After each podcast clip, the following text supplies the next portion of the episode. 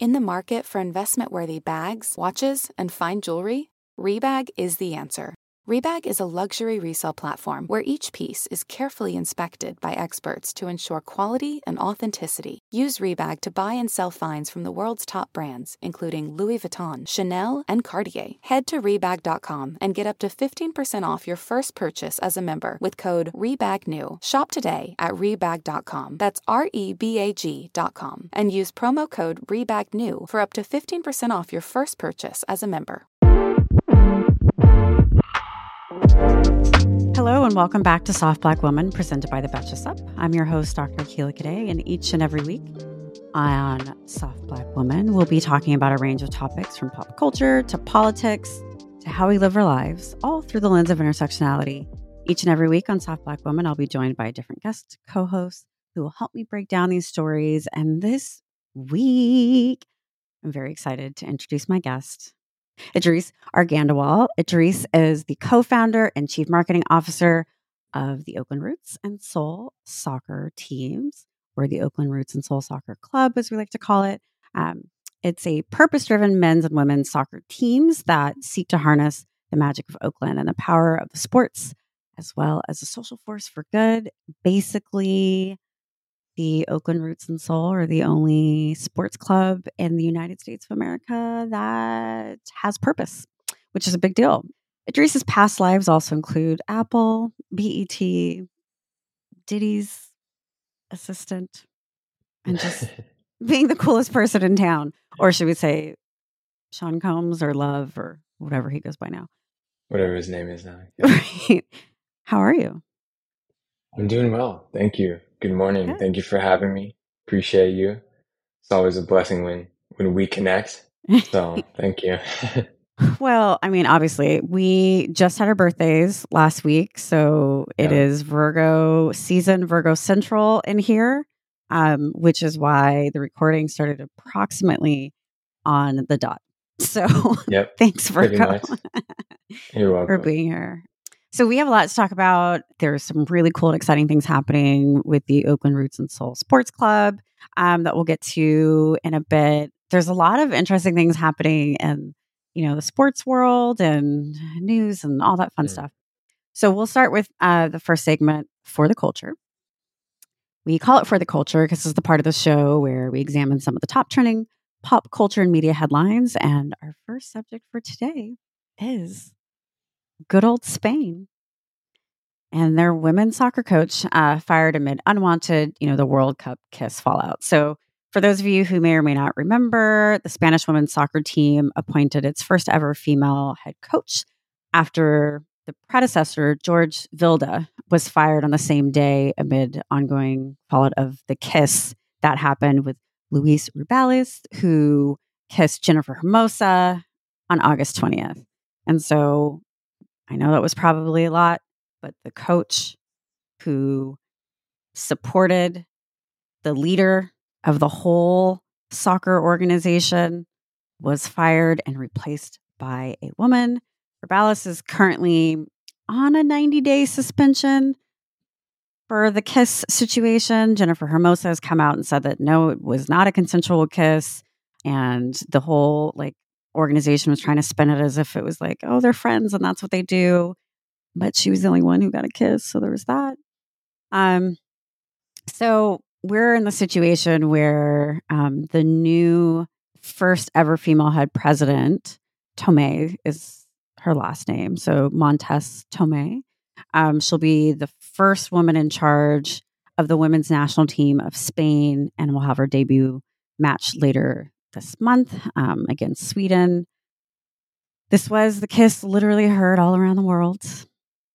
And for the listeners, there's been a whole campaign over the past year around the treatment of the soccer organization and like Rubiales and some other executives. So this is a long going situation. So it's great they're making change. It's great that there's a, a first ever woman um, soccer head coach, but not anything the Oakland Roots and Soul would do. what are your thoughts? Well, it's just a bummer that like on the largest scale in the world, in the biggest tournament in the world.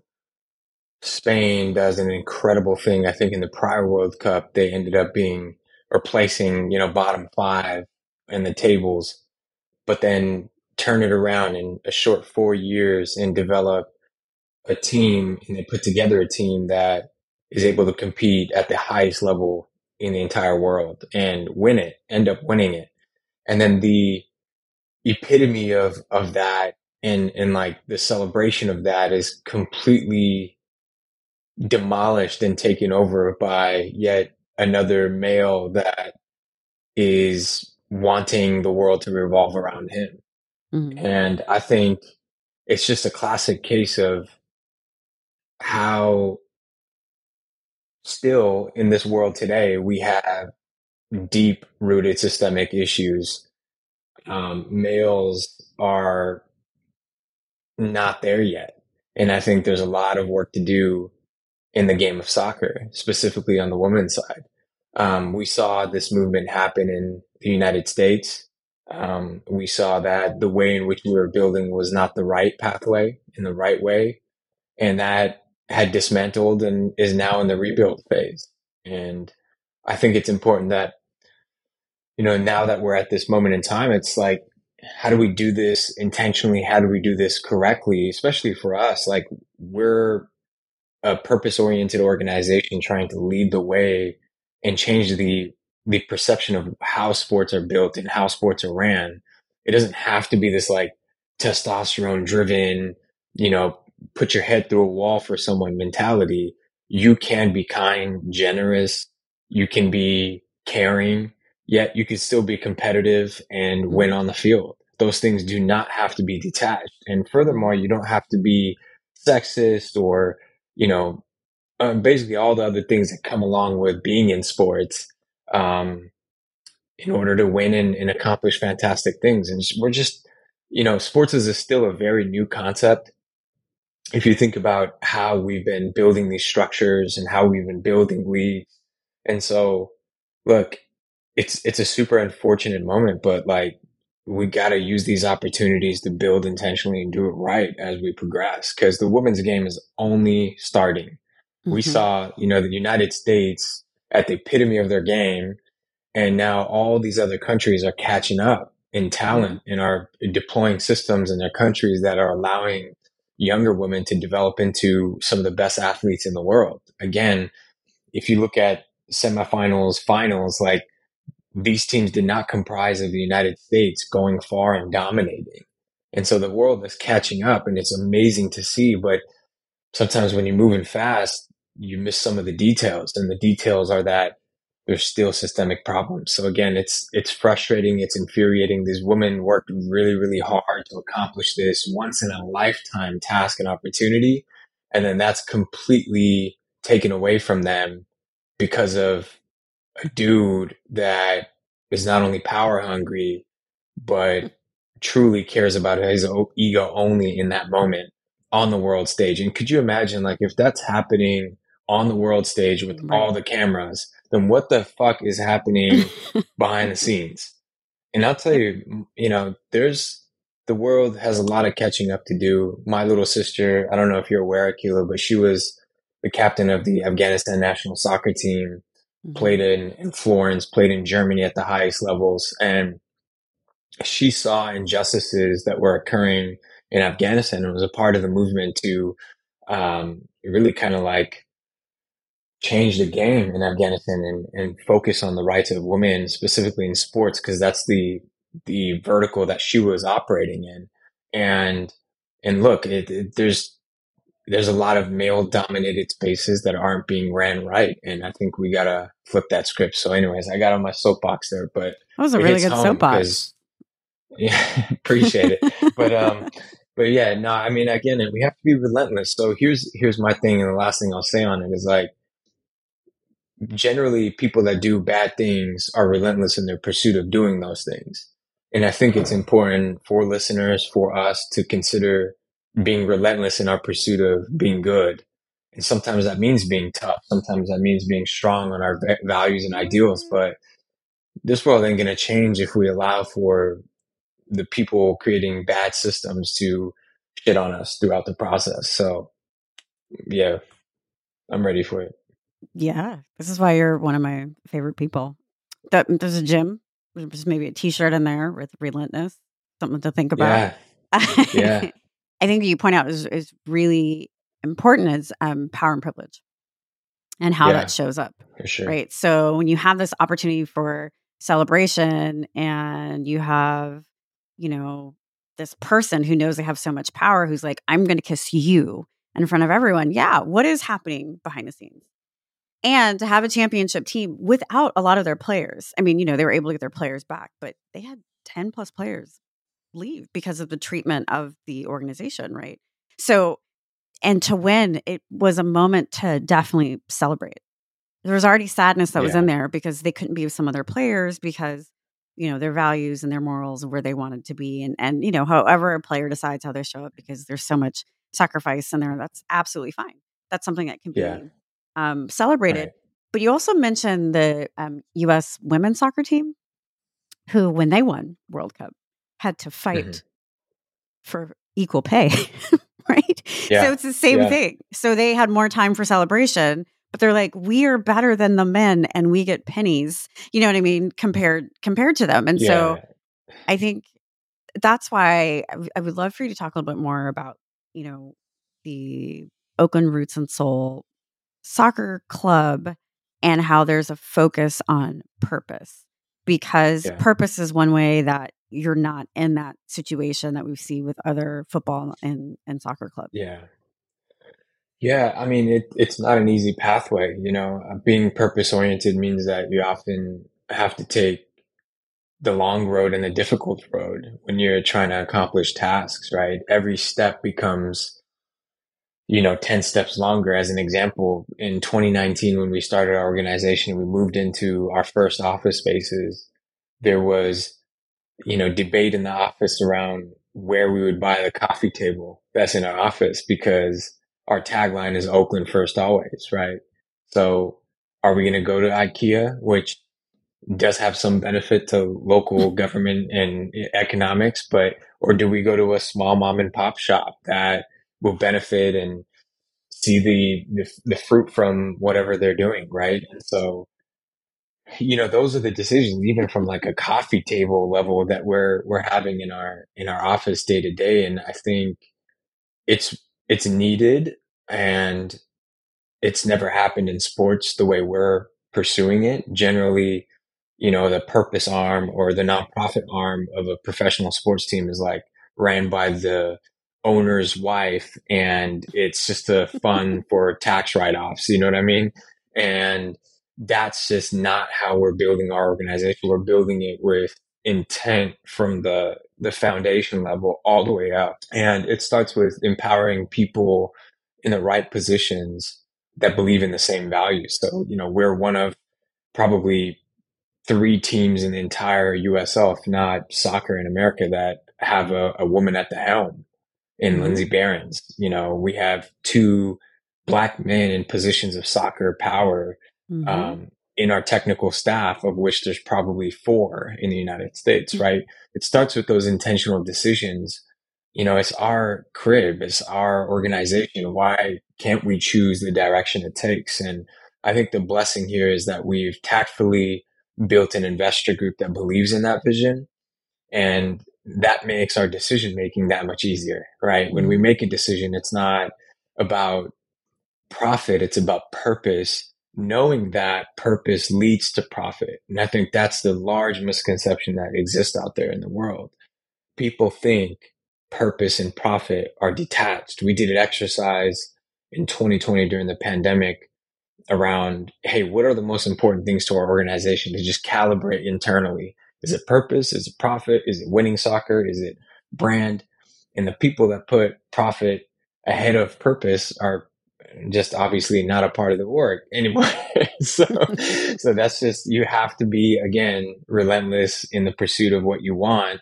And once you're locked into that vision, you have to, um, you have to really go after it. And luckily, you know, Steve and Barney, other investors, 70 plus now believe in our vision and we try to instill that every day. And Akilah, it ain't perfect. Like every single day, we're going through battles because there's that much scrutiny on our decision making as we progress. However, I think when you have one shot at living this life and you have one shot at building things, why not build it in a way that challenges assumptions, changes the game, flips the script, and leaves a mark? And that's mm-hmm. that's what we try to do. So again, not perfect, but um, Oakland will hold us accountable, and we also have that benefit of like calibrating with the community as we progress. So, I mean, yeah. it's it's definitely pretty close. I I love how you're talking about purpose and profit because they can be connected and there can be a value add. It's the same thing for clients when I help them with diversity, equity, inclusion, and belonging.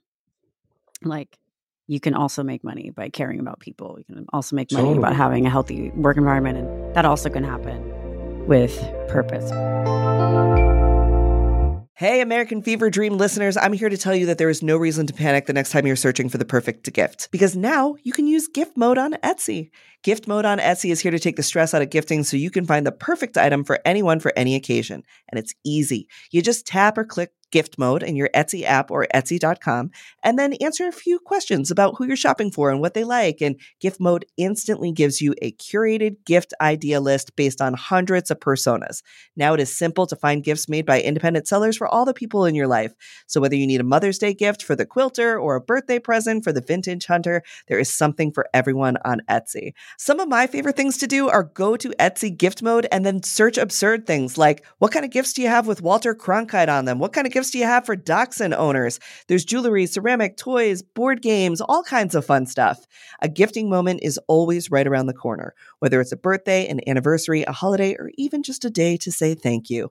Gift mode on Etsy has you covered. Need to find the perfect gift? Don't panic. Try gift mode on Etsy now. Today's episode of American Fever Dream is brought to you by Nuuly. Have you ever felt that fast fashion ick, but can't always afford the super high end stuff? I have a solution for you. It's Nuuly. Nuuly has everything you need to bring your closet up to speed for the season without breaking the bank. Free your closet of impulse purchases and skip the buyer's remorse by renting instead. Nuuly is a subscription rental service, and for just $98 a month, you get your choice of any six styles. They also have inclusive sizing up to 5X, as well as petite and maternity. You get fast, free shipping and returns and professional cleaning and Nuuly's state of the art laundering facility. No laundry for you to worry about. This is the best. You just put it back in your box, send it out, and before you know it, you've got your next one. And you always have the option to buy what you love for sometimes up to 75% off. I bought the Rachel Antonoff pasta puffer from them. I was obsessed with it, like everybody who tries it is, and it was completely sold out everywhere else. So I felt like I really, really had an in there. So thank you, Nuuly. Nuuly is an amazing value at $98 a month for any six styles. And right now you can get $20 off your first month of Nuuly when you sign up with the code FEVERDREAM20. Just go to N-U-U-L-Y.com.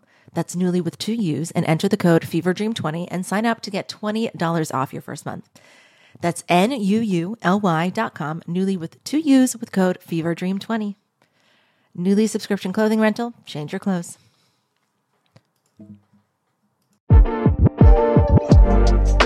Purpose and profit leads us to Yeezys. So, aye, aye, aye. I can't believe these are things on the headlines nowadays. Like, I almost wish that we should, like, the, yeah, I, I, wish it was more positive. you know, I, I think I'm really interested in your take here because the second drop of Yeezys is coming out. So, for those who don't know, you know, anti Semitism, racism, Adidas still with was Yeezy Kanye West. Um, he'll always be Kanye West. Uh, I but I can respect his name of Yeezy. So or what is it? What is his name? Who's this? What is his name now? Yay. Yay. yay. Sorry. See. I don't even have brain space for it. So yay. um, so when Adidas parted ways, they had a shit ton of Yeezys left over and they still needed to sell them mm. because they were already made and they needed to make money. So Mm. Adidas is releasing more Yeezys this week via online sales and having a portion portion's always a fun word for me. A portion of their profits are going to in an organ or like proceeds, I don't know how much, are going to mm. fight anti-Semitism. So they're still selling the shoes but money will go to fight anti Semitism, which, you know, Ye was doing some horrible things there. Rabbi Bradley Shavit Artson said that he wasn't planning on buying a pair of Yeezys himself, but he also doesn't see the value of wasting the labor and material that went to making them. He continued to say that anti Semitism, like all forms of bigotry and hate, must be actively resisted by all of us. This move will raise funds for that fight without minimizing his vile words. And so, you know, I I personally like a lot of other products would donate them. mm. And, you know, um take the the loss. Adidas could have also just made a donation to any, you know, any organization that fights bigotry and hate, I think yeah. all of that's important. I feel that there's still validation in his product being out in the world because he hasn't held himself accountable. He hasn't really been held accountable. People are just like, I'm not going to work with you. He's still doing horrible things. Who knows what's going to happen in this election year um, coming up? And I feel I'm the person who's like, well, if you're wearing a shoe, does that mean you're fine with the things that he's saying? or can you only wear the shoe for a certain time period of releases before you went into, you know? Yeah. Complex.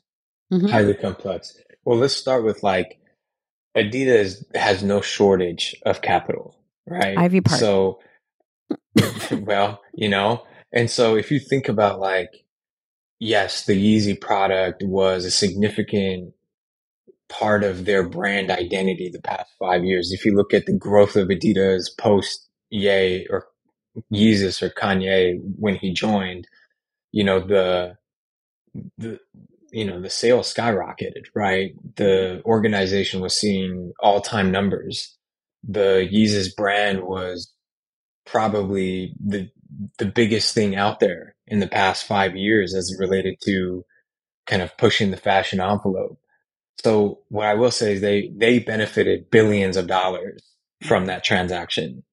And though painful to have to sit on a shit ton of product, I do think that, like you said, donating and or having a different mechanism of release would have, I think, been a bit more respectable. And I'll tell you why. Like, this is a, it's a big PR play to say that you're still going to sell them, but donate a percentage of the proceeds to XYZ. At the end of the day, it becomes a bottom line thing in a numbers game. And to make a clear statement, I think, especially at Adidas' level, like doing something that moves the needle in a way that hasn't been done before. This is partially why like we're trying to do what we're doing in our club. Eh, you know, I just I feel like there's there's ways to do that, but then they conform to the same kind of methodology, which is like, oh, we're still going to sell the product and give millions of people whatever this product is and have the brand live out there in the real world because we have to fulfill a bottom line and because we're sitting on a shit ton of this in our inventory. You're a mm-hmm. billion dollar corporation with significant voice in culture. There are certain ways to navigate this pathway and again, I totally get it. This is like the business, the business in me because I, mm-hmm. you know, I've got my MBA. I totally get the game. but imagine, and I use the, the Colin Kaepernick example with Nike as like, yes. you know, it, this is an interesting kind of case where like, you know, Nike drops an ad with no call to action. There's no link to buy. There's, there's no product of Colin Kaepernick that exists out there in the world they take an extreme risk knowing that obviously, you know, they're catering to a certain demographic that appreciates their product. But at the end of the day, it's a massive organizational risk to do such a thing. I think that ad changed the trajectory of how we see media marketing playing a role in societal issues. And this to me screamed like, oh, we just gotta make make the money off the product since the relationship is no longer in existence and donate the donate portion is absolutely amazing and i fully yeah i love that money is going to the cause it's the notion of the product existing out there and mm. this human being also doing things in the real world even to today you know, like he's out in Venice acting a fool.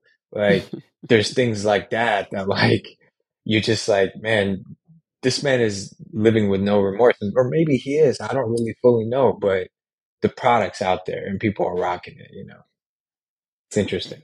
I mean, it's very interesting. I am very proud to say um, that and Kennedy came up with that ad, and they're one of my clients for Colin Kaepernick. Oh, that's awesome. And yeah. I think it was one of the best ads that we've ever seen, you know, and marketing campaign.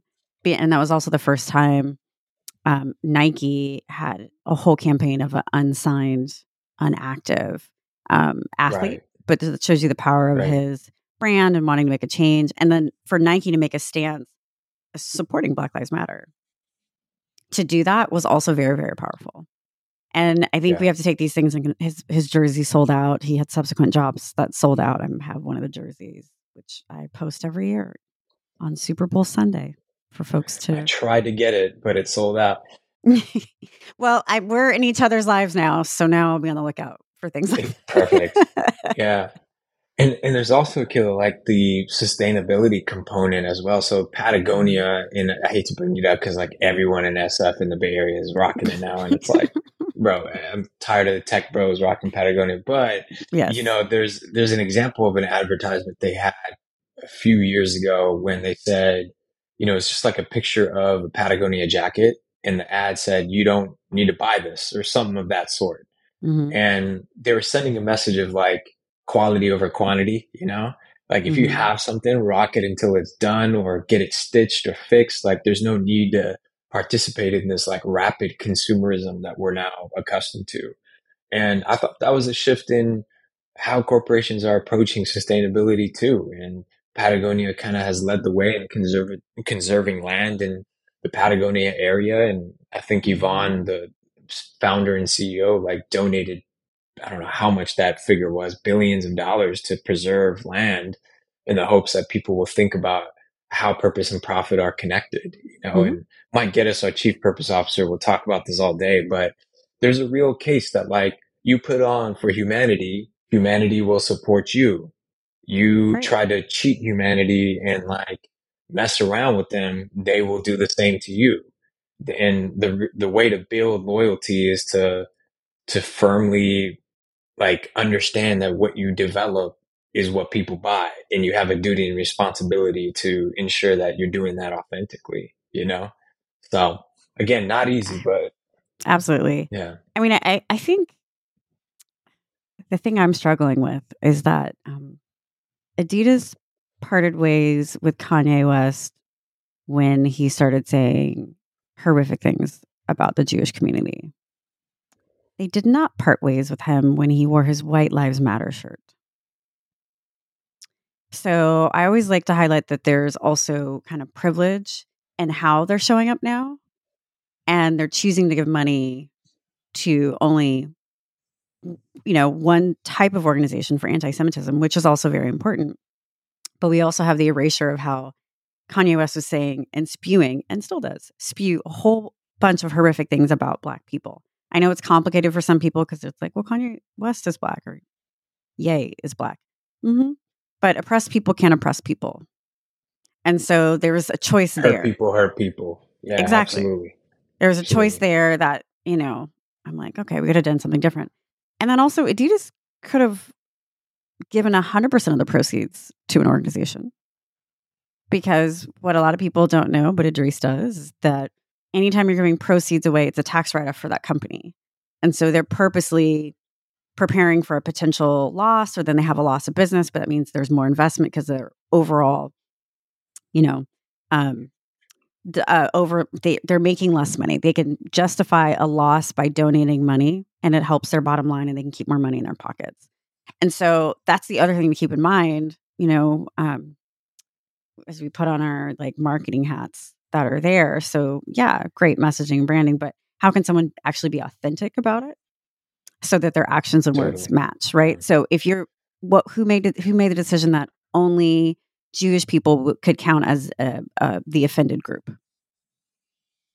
Why wasn't it black people? You know, and yeah, maybe if it was struggles, yeah, Right. Yeah. Maybe if it was black people, Adidas wouldn't even have been in the situation of how Jewish people were also harmed.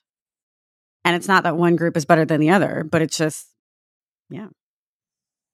And Adidas makes billions of dollars off of marketing with black individuals.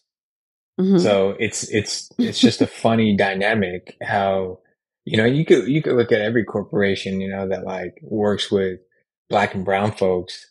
You know, there's probably a strong handful of you know not black and brown people working for those organizations. You know? So the the what? it's Yeah. you know the hypocrisy is is pretty amazing at all levels and um yeah i think accountability only works when it's both ways and it only works when it's it's productive and there's a positive output and so i really like me talking about adidas isn't going to move the needle it's not going to it's not maybe it will you know maybe maybe we have the the voice and the reach. Maybe it will right? But i think my where my head always lands and my heart always lands is like i can control what i can control.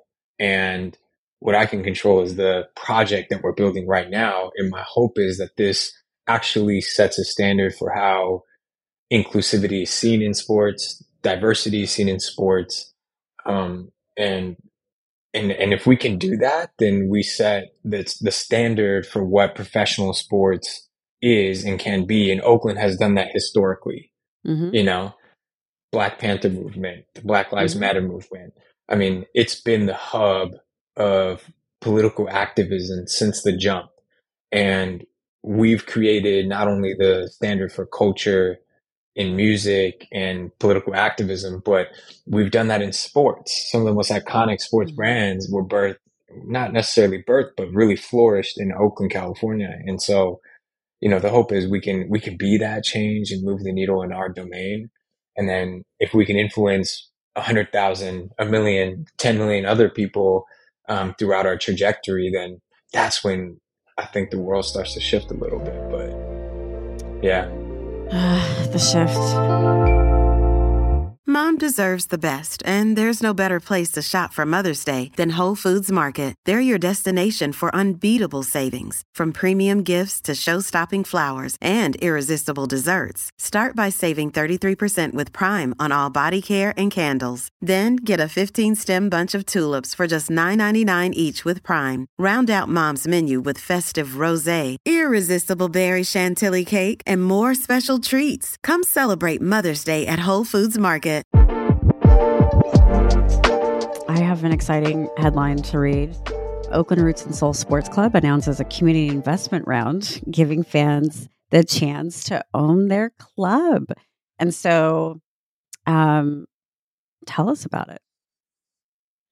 Yeah, I mean, so kind of like perfect segue, um, given that we're talking about purpose and, and everything. You know, community ownership of a professional sports team in America is a bizarre concept. Generally, you know, a person will become significantly successful, become a billionaire, and then they'll play high stakes fantasy in owning a professional team and generally all decisions are made at that level with that single individual running those those decision making matters and what we're doing is flipping that model on his back and saying hey why can't the community own the club that has the community's name in their crest and in their identity Mhm. and furthermore, how do we not allow this to be just a donation to the club, which we've seen in other models throughout the United States, like the Green Bay Packers, right? You give the organization however much money, they give you a certificate back, and you're essentially donating funds to a cause. Um, or crowdfunding, where you provide a company X dollars and they provide you XYZ perks back. No, what we're doing is actually you're investing in real equity, which allows you to participate in the real value upside in the organization's development. So as an example, Akilah, when we first started, we were worth zero dollars. Today, you know, we're raising funds at 78 million, I think is the figure Mhm. and the valuation. And so we've seen real value upside in the organization over the course of four or five years And we hope that continues to rise with Oakland in its name and with our community invested in it and participating in that upside. So we're going to be launching our community investment round here in the next week or so. Um, and not going to drop. Actually, we're safe to drop the name at this point because it mm-hmm. should be mm-hmm. rolling out. So September 13th is when we're looking to uh, take this campaign public. And that would enable anyone in our community as well as globally um, the opportunity to invest in the club with an investment as low as a hundred bucks. So if you're a kid who lives in East Oakland, you have to be 18 or older, um, you know, and you want to own the team that functions in your town, you can do that now. And furthermore, you could take that passion and the identity to a, a whole new level as you are an owner. Um, and we have the ability to raise um, up to five million. Our goal is to get to two, and that would hopefully result in one of the more successful crowd, or I shouldn't say crowdfunding, community investment mm-hmm. rounds in American sports history. And you know what? Why not in Oakland, right? We we keep making headlines, we keep making waves, we keep setting standards, and so we want to be one of the most successful campaigns. And again, I'm, I'm just excited to have people not only at the table, and one of my good friends used this metaphor in a speech at, at some point. Shout out Yusuf from Zamzam Water. He said, um, you know, he, you know, it's important to have people at the table, but it's also important to make sure that there's a plate for those people to eat. Mm-hmm. And there's, if you really think about that metaphor, oftentimes a lot of people will hire a creative director XYZ to like be at the table or like hire an advisor to be at the table. But it's like, nah, like, are they participating in the real value creation? Right. Are they, mm-hmm. Are they, do they have a voice? Do they have a presence? Do they feel important? There's so much more that comes along with that. And so here it is, right? Like, yes, we're a for profit business. Yes, we are creating significant value. But at the same time, we want the community to participate in that value mm-hmm. upside. So now you're seeing purpose and profit merge in a way that is meaningful. And I'm, I'm not saying we don't want to make money. We have to make money to exist, right? If we don't make money, we're not operable. But we just believe that the way in which you make money is not to like edge people out, cheat them out, etc. It's to bring them in and have them be a part of this movement. And so that's on the 13th. And um, there's someone by the name of uh, Dr. Akilah Cadet that has been leading the efforts uh, on our behalf. And I just want to say it on the record that we're very great. You know, we're grateful. Um, and we're just, we have the right person uh, to help us lead this effort. So thank you. Appreciate you. You're welcome. And then, you know, um, I think actions and words is really important with with people who are part of the investment group, leadership, who work um, at the Oakland Roots and Soul. And I'm very honored myself and my team. Also, you know, women were hired to do this. So you have a all female team who's um, leading these efforts, which I think is really cool and goes back into to purpose, goes back into you know the alignment of doing things differently. Because you know it could be a very male dominated space. You know, when working in sports, we we've worked in areas of sports. And so, um, but to be on this side is incredibly refreshing. So I want to tell people our little meet cute because it's fun. Um, it was last year, I think, or a year and a half ago. I can't remember. We, I, I should know what our anniversary is. A client of mine would, uh, former client of mine, I would look at and meet with potential partners in the specifically in Oakland because y'all know I live in Oakland, um, to see if it was the right fit for this multi billion dollar brand. And so I was invited to come to the training facility, which is a huge mind fuck because the training facility is where the Raiders used to train. And yeah, I yeah. grew up a hardcore Raiders fan, but they betrayed me like many teams in Oakland and and leaving leaving the Bay. And so it was like this bittersweet moment. Um, but it was it was great. Anyway, so I was introduced to um, the team, the training facility, but also sneak peek announcement of the women's team coming on board. It was last year, yeah, women's team coming on board. And so Edreece, you know, cool guy, He's very stylish.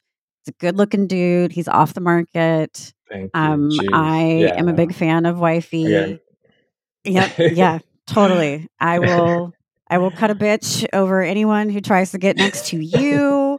Hi, Mosh. Um, but uh, Edreece was talking about these these two like finalized versions of the crest, and I casually of myself, and I was like, "Here's what you missed, or here's what you did wrong, and here's a potential opportunity." And the story is this, because what a lot of people don't realize is that the origin story of the Oakland Roots, which is the first team and the sports club, um, was supposed to be a women's team, but the way sports work and financing work, it was easier to get a men's team funded than a women's team, and we have to think back, you know, to uh 2016 17 18 on this whole process of of Yep.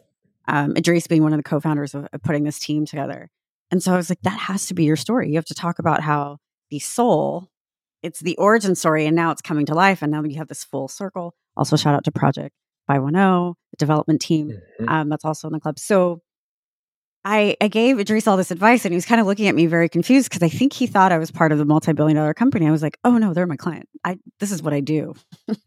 I have I have my own company. That did So happen. a- I was like, wait. Yeah. Like, how can you do this? You can't. We we thought we were working in a partnership. Um, and so we in Virgo fashion exchange numbers. I think found out relatively quickly that we're Virgos. I announced that I was a Virgo, and that's why I said too much. That's what we did. yeah. And then you said you were a Virgo. Yeah. And then the next Mhm. day, Edreece texted me and he was like, Hey, um, would you like to introduce the crest to the world? And I was like, Yes, but what? and then that's what I did. That's how we like slowly started working together. And then this year, wait, after that, I met with Mike, the chief purpose officer. And Yeah. I've, I've only met two chief purpose officers in my entire life. I've had my business for eight years. It's not a normal uh, chief position. But if you ever see a chief purpose officer at a company, there's a higher probability, not always, but there's a higher probability that they are aligned with valuing people, their clients, their product, sustainability, diversity. There's a higher probability, understanding community. And so I was like, okay, Mike's dope. This is this is great. And then all this all of a sudden fast forward i am leading the community investment round. I'm a partner. I'm i've invested in the team. I'm also Mhm. an owner and i can't get enough. I literally cannot get enough of you know our sports club. And i i like saying r. I get excited when i see merch. Merch is fantastic. You should go online. I'm wearing some of it now but um it's like a whole like it's a whole vibe as far as the merch i have a drawer that is just my Oakland roots and soul stuff because obviously I have a lot of clothes. Um, this club, being in Oakland, wanting to plant more roots in Oakland, having community investment, having a collaboration with the Black Panthers. There's um, a men's and women's jersey with the Black Panthers with Fredrika Newton, and if you don't know, that's Huey P. Newton's um, widow, and also advocate and champion, and a supermodel to me an amazing person. Um, we see uh, movements for, um, you know, social justice, anti racism. Um, the organization, we're not afraid to say anti racism at all. And we have dope investors like Marshawn Lynch and and G-Eazy. and there's, you know, collabs with them and More You- coming. Yeah, more exactly. more coming, which we're excited to share. But like if you go if anyone lives in the bay area go there's three games left and right three four home games left. four home games Yeah. left Yeah, three this Um, month, one in October. one Yeah. in october yes and there was one on my birthday that i missed because obviously everyone knows i was with beyonce and i'm really sorry that sacramento my hometown sac republic won um so i feel like that's all my fault i know i know it's my bad so i'm I will talk to them. I will talk to them. Um, but it's uh, if you are in the Bay Area, I highly recommend going and seeing a, an Oakland Roots game. It is one of the best types of experiences to to do that really represents the fabric and culture um, uh, of Oakland. And so, yeah, check out the Oakland Roots and Soul. Um, give us a hundred bucks. Uh, make it a very successful community investment round led by women for a team that's committed to purpose. Thanks. Shameless plug, but I love it. Thank you. no problem. Now it's time for Twice as Hard, a segment where we talk about Black people, BIPOC people, Black Indigenous people of color um, who have to work twice as hard to get half as far. So, um, we're going to talk about an eye opening moment to remind you that amongst the softness that we have here in the Soft Black Women Club, um, sometimes it's hard. And so this week, for the first time since 1968 of the US Open starting, we had two black men uh, play against each other in a quarterfinal game. So Frances Tiafoe and Ben Shelton, they faced off earlier this week. Um, Tiafoe is a 10th seed, um, and Shelton is not seeded, but he won the match. He's going to go on to play Novak, which will be very interesting because he didn't want to get vaccinated to play last year. But um, should be an, an incredible game. I love that whoever was on the whole marketing and branding event team made sure that they both walked out to Wiz Khalifa's Weedham Boys. Um, I don't know who did that because it's a very, very, very, very white organization. And I love tennis. I played tennis since I was five. I used to be part of USTA. Um, it's one of my favorite things to have done. I haven't played uh, recently, but uh, it's really incredible to see more diversity. You know, outside of Serena and you know Venus, and um, this is actually, I think, four Black people have made it to between men and women have made it to this kind of quarterfinal round since 1968. So there's a lot of firsts happening just want to remind everyone this is twice as hard because it's 2023 and this is a first. So you have these very seasoned, incredible athletes um, who still have to navigate first, still have to navigate the systems and complexity to eh, to get to the level in which a lot of other athletes are able to get to sooner because they look like they should be playing tennis. Facts. I mean, yeah, I, that's that's so so important, and I admire these athletes so much. You know, I think about like again uh, uh, the individuals aside in their personal you know lives and characteristics. You know, you think about like the sheer impact of a. And I'll give you another example of like a Lewis Hamilton performing at mm. F1 level right? Mm-hmm. Like you're talking the richest, possibly the richest, most exclusive sport in the entire world. And so, and you have him in the mix of probably what, 10 drivers? There's 7 billion people in this world. Mm-hmm. One of the 10 is a black man, you know? So like that, that does a lot to the perception of black and brown kids throughout the world. Mm-hmm. And the fact that he also pulls up you know, crazy with the crazy fits every single time, you know, not the traditional polos that every other driver wears, but like pulls up in the craziest fits. Makes it a runway. Black and brown artists. It just, I mean, it's incredible when, when people use their platform to then amplify other individuals as well. And like walking out to the song as an example, like all that's very culturally relevant and moves the needle in a way that is, is you can't put a number to it. Right there's going to be some kid picking up a tennis racket and thinking, how am I going to walk out to this song by Kendrick one day? Right. Or whatever, you know? and so, yeah, it's, it's really exciting and, um, I'm here for it. I think the world needs it. And, um, we've consistently break, broken ce- ceilings and boundaries and barriers over time. And I feel like, uh, it's happening more than ever. So yeah, very exciting.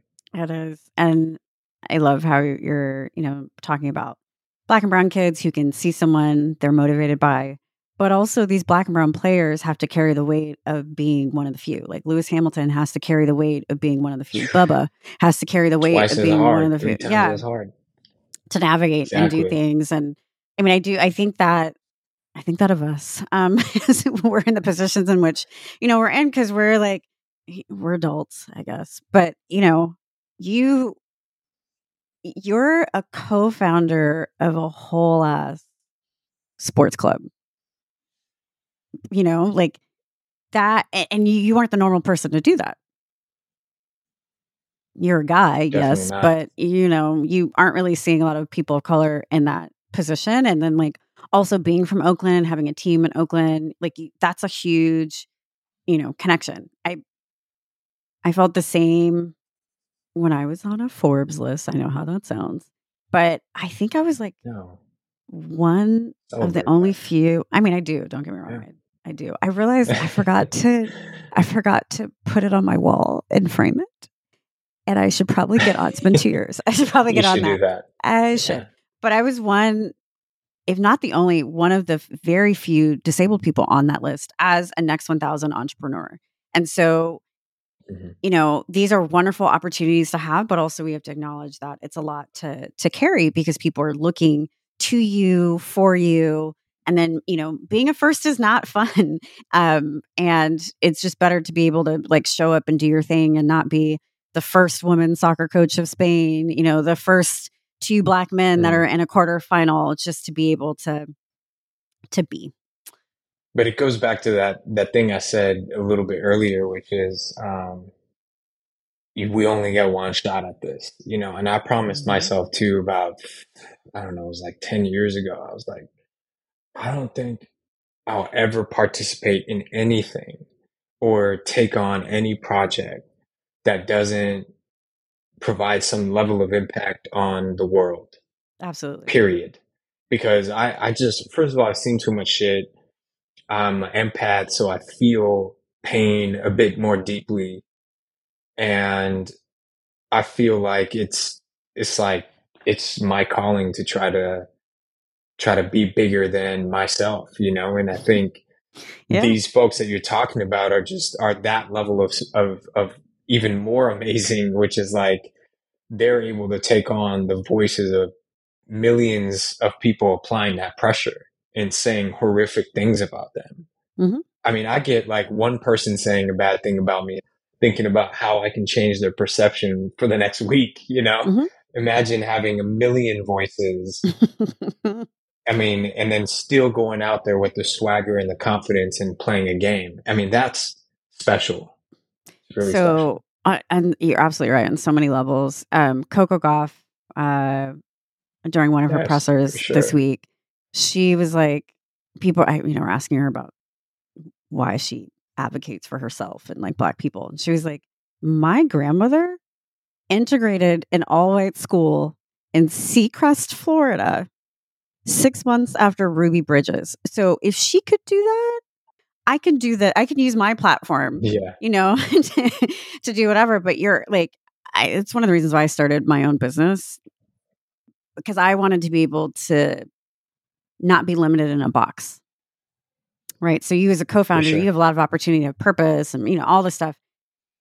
In my line of work, if I didn't create a firm, I wouldn't be able to have unlimited potential to, to dismantle white supremacy or make workplaces better, make the world, you know, um, a better place yesterday I was having a crappy day. This is a soft black woman moment where I'm just like, why is this my life? I, I really do struggle. It's a love hate relationship with dismantling white supremacy and being known for that and being um, inspirational to folks because I'm just myself.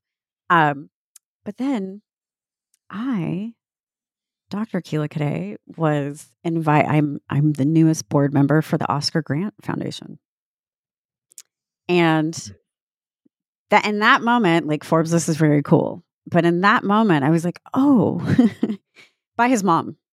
So Yeah. I love her. There, Wanda. Reverend Wanda Johnson's fantastic. I adore her. But like, I one of my first protests was the murder of her son, which was in um, it was January uh, January first, um, two thousand nine, and you can use Google search tool to look at Oscar Grant, but he was shot on a platform and murdered on a platform um, of our train system out here, Bay Area Rapid Transit or or, or BART. And so I live downtown at the moment and I protest. Like that was like my first, like I'm an adult protest that I'm going to be part of. And to be seen by his mother and his mother, who's been seen by Beyonce. what mm. I don't even, I got incredibly emotional because I work really hard to advocate for those individuals. Like, yeah, I do it in the corporate space, but we shouldn't have to, black and brown people shouldn't have to be murdered by cops. We just, we shouldn't have to be murdered by cops um, when it comes down to it, which is why I may not be at the game next week because I have to go to a gala. But um, no problem, no problem. Definitely forgiven. Congratulations, though. It's very difficult, and I know you're an empath as well. I mean, to be in this space, you have to be an empath. Uh, you're Virgo and all that, but like, I look, it's so difficult to operate and try to achieve success, and like calibrate with your emotions and like validate what you're doing and it's a very difficult life. And I, I even said this like during Michelle and I's vows, like, you know, life is not easy, but it really is up to us to remind ourselves of our wins and, and those wins help, help motivate and fuel like the next thing. And we are destination addicted. I know you and I, like whenever we accomplish something, like, all right, what's the next thing? What's the next thing? Like, it's okay to stop and be like, no, that shit was kind of epic. And yes, it's full circle and this is amazing and soak in it and then quickly learn how to not get too emotionally attached to it because when you do that, I think that's when you, you start to crave the, the outcome versus the journey. And mm-hmm. so there's this delicate balance of like, what I've accomplished is amazing, but you know, nothing fruitful is not difficult. You know what I mean? Mm-hmm. Or however, whatever the phrase is. But like, the point is, is if you want to accomplish shit, that's amazing. It's gonna be highly difficult, and you have to almost like build the tough skin to to get through it and not get addicted to the outcome. You know. But right now, congratulations. 100%. You know, you've Thank accomplished you. a lot, and you know, it's like, what's the next amazing thing you're gonna do? You know. I'm excited to I'm trying to work with Beyonce. That's the goal. I'm going to work with Beyonce. I don't try. It's gonna happen. Yeah. Well, you know, it's it's what keeps me going on the the difficult days. It's like it's, it's fine. It's all it's all gonna make sense one yeah, day. Sure. Uh, empathy, being an empath is not fun for the empaths out there. So uh, the soft black woman is reminding you to say no. You don't have to do things. Protect your space. Leave. Um, also very very helpful. But um, I would like to share how funny the two of us are together because we're always thinking about each other where we will not do anything because we care more about the other person. So, case in point, at the Crest launch, there was one chair in the media room. Edreece wanted me to sit into the chair because he's very mindful of my disability. I'm like, no, no, no, I'm fine. You're the one who's working the laptop. He's like, no, no, no, you sit down. Went back and forth neither of us sat in a chair for the rest of the night because we wanted to make sure that the other person was taken care of. And so this is the reminder to us to allow people to do things for us. And maybe, maybe just one day we'll be able to be like, okay, Akilah will do something for you, Edreece, and Edreece will do something for Akilah. Let's, that's a goal. Let's see if we can work on that. Yeah, I don't know. I don't either. I'm not confident about it in full transparency.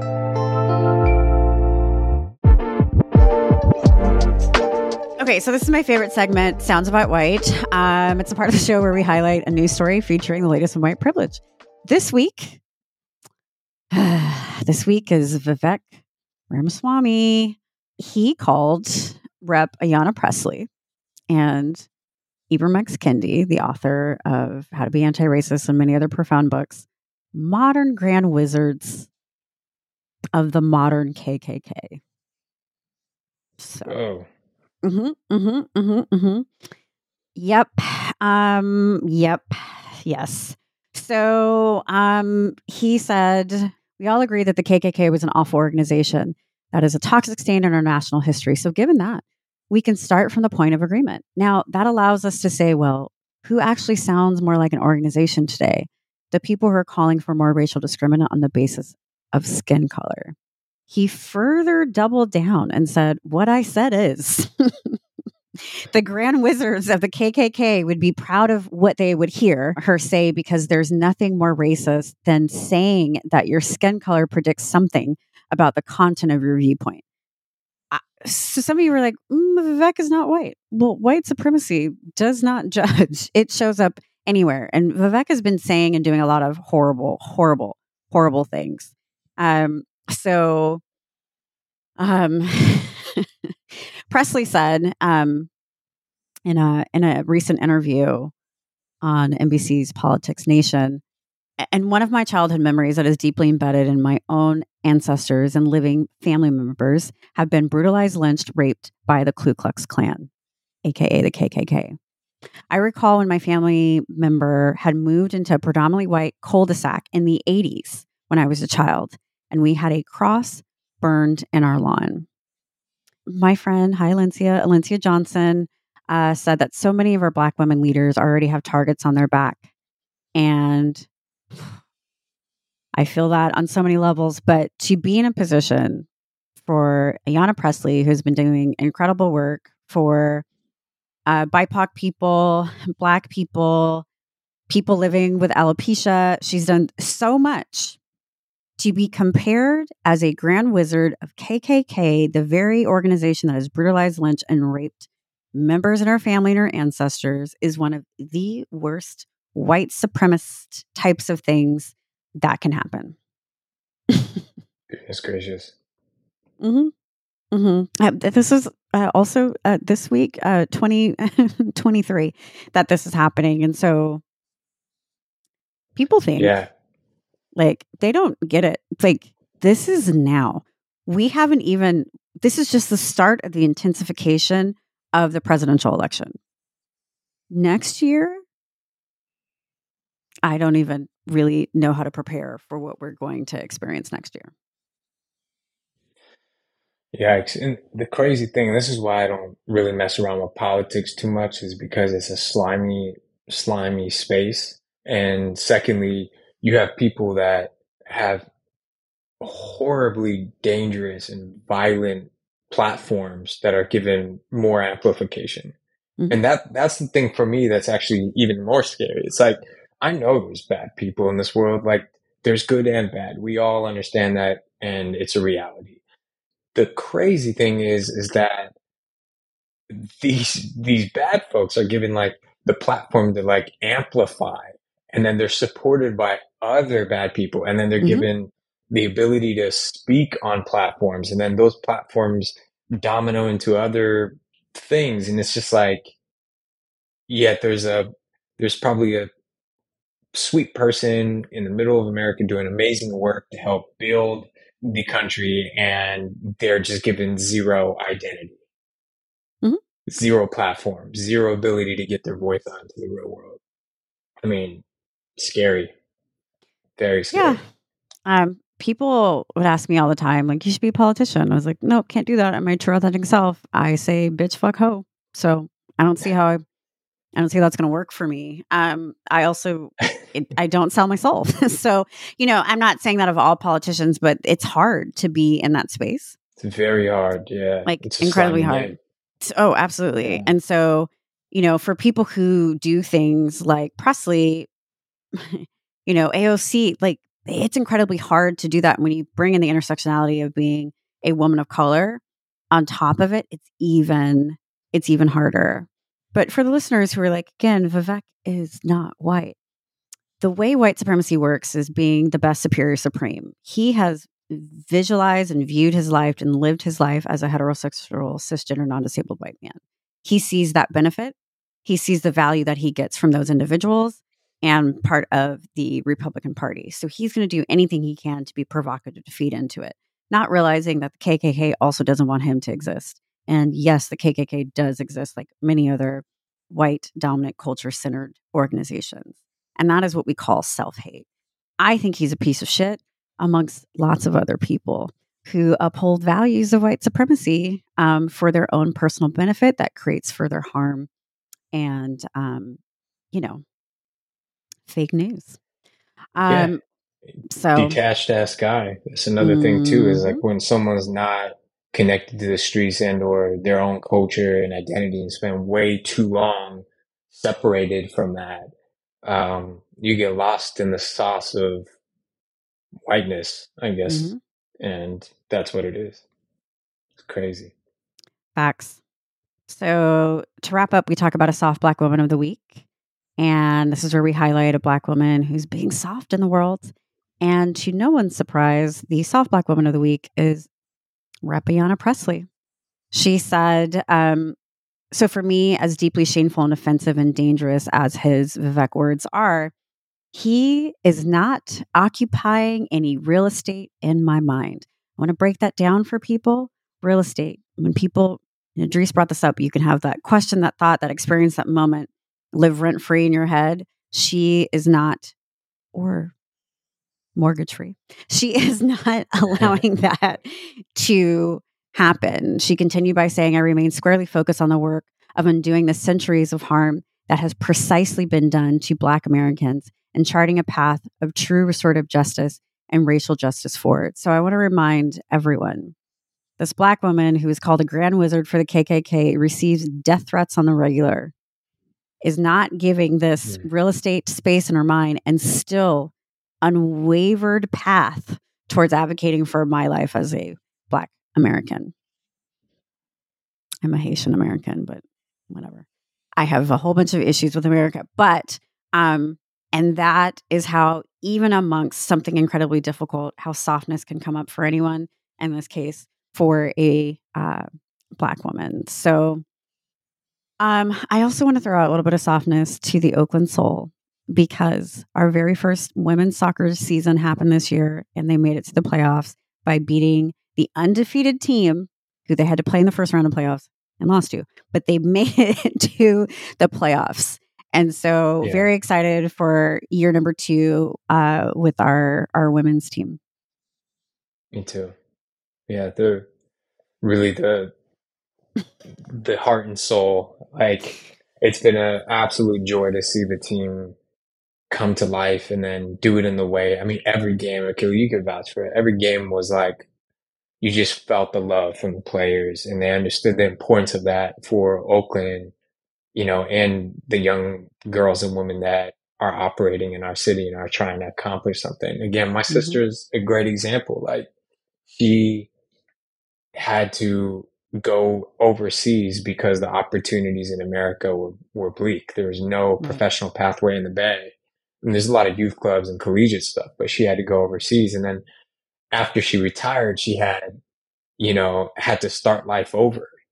Mm-hmm. Right. And to me, that was like, how, how does a woman at the highest level in the world have to like start her life over when a man find a job. in that same yeah. position, yeah, would be sitting on millions of dollars and would be chilling for the rest of their lives. So, you know, messy much? Mm-hmm. Mm-hmm.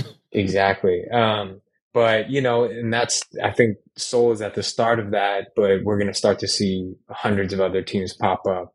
We're going to start to see the system build back up in a way that's meaningful, and we're going to have to. The world is catching up in the women's game, and so America mm-hmm. has to reinvent itself, and I think we're at the cusp of that. Soul is so exciting. In the words of Beyonce, America has a problem. so watch out, women's soccer. It's happening, world. Um, how are you going to bring softness into this week for yourself? I think um, the conversation you just had really enlightened me about not allowing people to live in my head and occupy space. Like if if millions of people are contacting this individual and are are harmful and are violent and, and you know she's just moving and mm-hmm. not allowing that to affect and influence. Mm-hmm. I think my ability to block two or three voices or whatnot is totally possible, you know? And so I'm going to try to do that. Um, I think being kind to yourself is just, just having confidence in yourself and not second guessing your decisions, right? Knowing what, what you believe is right for you to get to where you're going and just not, not thinking twice about it and being unapologetic. I think the last thing too is like, I spend too much of my life trying to be an epitomized version of myself. I'm a, a perfectionist. I'm an OCD driven guy. I have it horribly. Like I want to be the best at everything. I want to be perfect at everything, even if it's like opening a, a door. I want to open it perfectly. And that's how bad my OCD was at one point. But like, you know, and I've now manifested that in other domains and sometimes even in my work. And so I think for me, it's just like, how do you move in the world and make decisions and accomplish things without looking back and saying, I regret that or could I have done it better? Like it just is what it is and just keep it moving. Every moment is new. And so I'm going to try to remind myself this week. And that's how, that's how I'm going to go about it. I love that. I like to say I lived a I live a blocked and unbothered life. So I get a lot of I get a lot of stuff on social media and things that people want to tell me and I'm just like, "Oh, no, no, that's not going to come in here." You know, I can literally physically block yeah. someone on social media. Or I can, you know, True. block them in in real life and as as a recovering perfectionist myself, um, it helps. And when I get into the position of like having a spin or a loop or something going in my head, like constantly nonstop, that's when it's like, okay, well, I need to, how do I need, I need to get to blocked and unbothered. I need to make that happen, yeah. you know? Yeah. Um, and yeah, it's, it's practice, but lean into your softness. I like for my softness, everyone knows I saw Beyonce twice. So what I've been doing is allowing myself to mm. just do the dance routine or blurt out the line or the phrase of the song. I can't not do that. But my real softness is last night, um, I no longer have a depression pile. So I've been talking about my depression pile in a couple of episodes, but it's just where all shit goes swag, suitcases, apparently alcohol, whatever I've been given has gone in this pile because I've been traveling a lot and um, a lot of you know I had to put my dog down and my health has not been that great and I just haven't had the space or capacity or physical energy to do it. But last night I have a whole ass floor. I can the before and after. I'm going to send it to you because it will make you uncomfortable. Then you'll be happy. Um, I'm just very proud of myself. So now when I go into my room, I have more space. And one thing people do, particularly me with major depressive disorder, is that the space also kind of shows what's happening in your head. And I've literally freed up space in my physical space, which can free up space in my head so mm. I can get back to tapping into some more joy. So, to the listeners, if you check out The Athletic, there's a wonderful article that is out um, talking about the Oakland Roots and Soul, and yours truly is also part of it. But can you tell people how they can find you, the sports club? Give us all the info. For sure. Um, so, you know, if you want to connect at any point in the future, I'm always down. I love um, cross pollinating and getting ideas out into the real world. And so, again, please connect with me. Um, you can just look me up with my first name, Edreece. I'm probably one of the very few with that spelling, E D R E E C E. Uh, I'm all, on all socials. So, again, appreciate the connections. Um, and for Oakland Roots and Soul, I mean, look, I, I think the ask would be to, you know, support us, uh, follow us, um, engage with us, and help build one of the more iconic, purpose-oriented sports organizations in the states. Um, we got massive movement movements happening here in the next month, and um, we invite everyone to be a part of that, participate in our community investment round, become owners of a pro sports team, and um, yeah, just help us change the game and, and the way people think about pro sports. So look us up. Give us the team handles.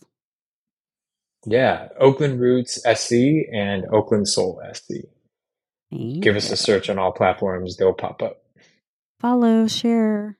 Well, that is it for today's episode. Be sure to join Soft Black Women Club by leaving us a rating and review on Apple and Spotify, and follow the Betches Sup podcast wherever you're listening.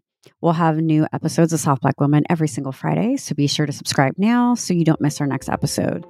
As you know, you can follow me at Change Cadet, Change C A D E T, and follow at Betches underscore news on Instagram and TikTok. Until next week, stay soft and keep being amazing. Soft Black Woman is produced by Amanda Duberman, Rebecca Salzmacat, and Sean Kilby. Editing by Rebecca Salzmacat. Guest booking by Ali Friedlander. Social media by Amanda Duberman and Bridget Swartz. Be sure to follow at Betches underscore sup on Instagram, Twitter, and TikTok, and send us your emails on suppod at betches.com.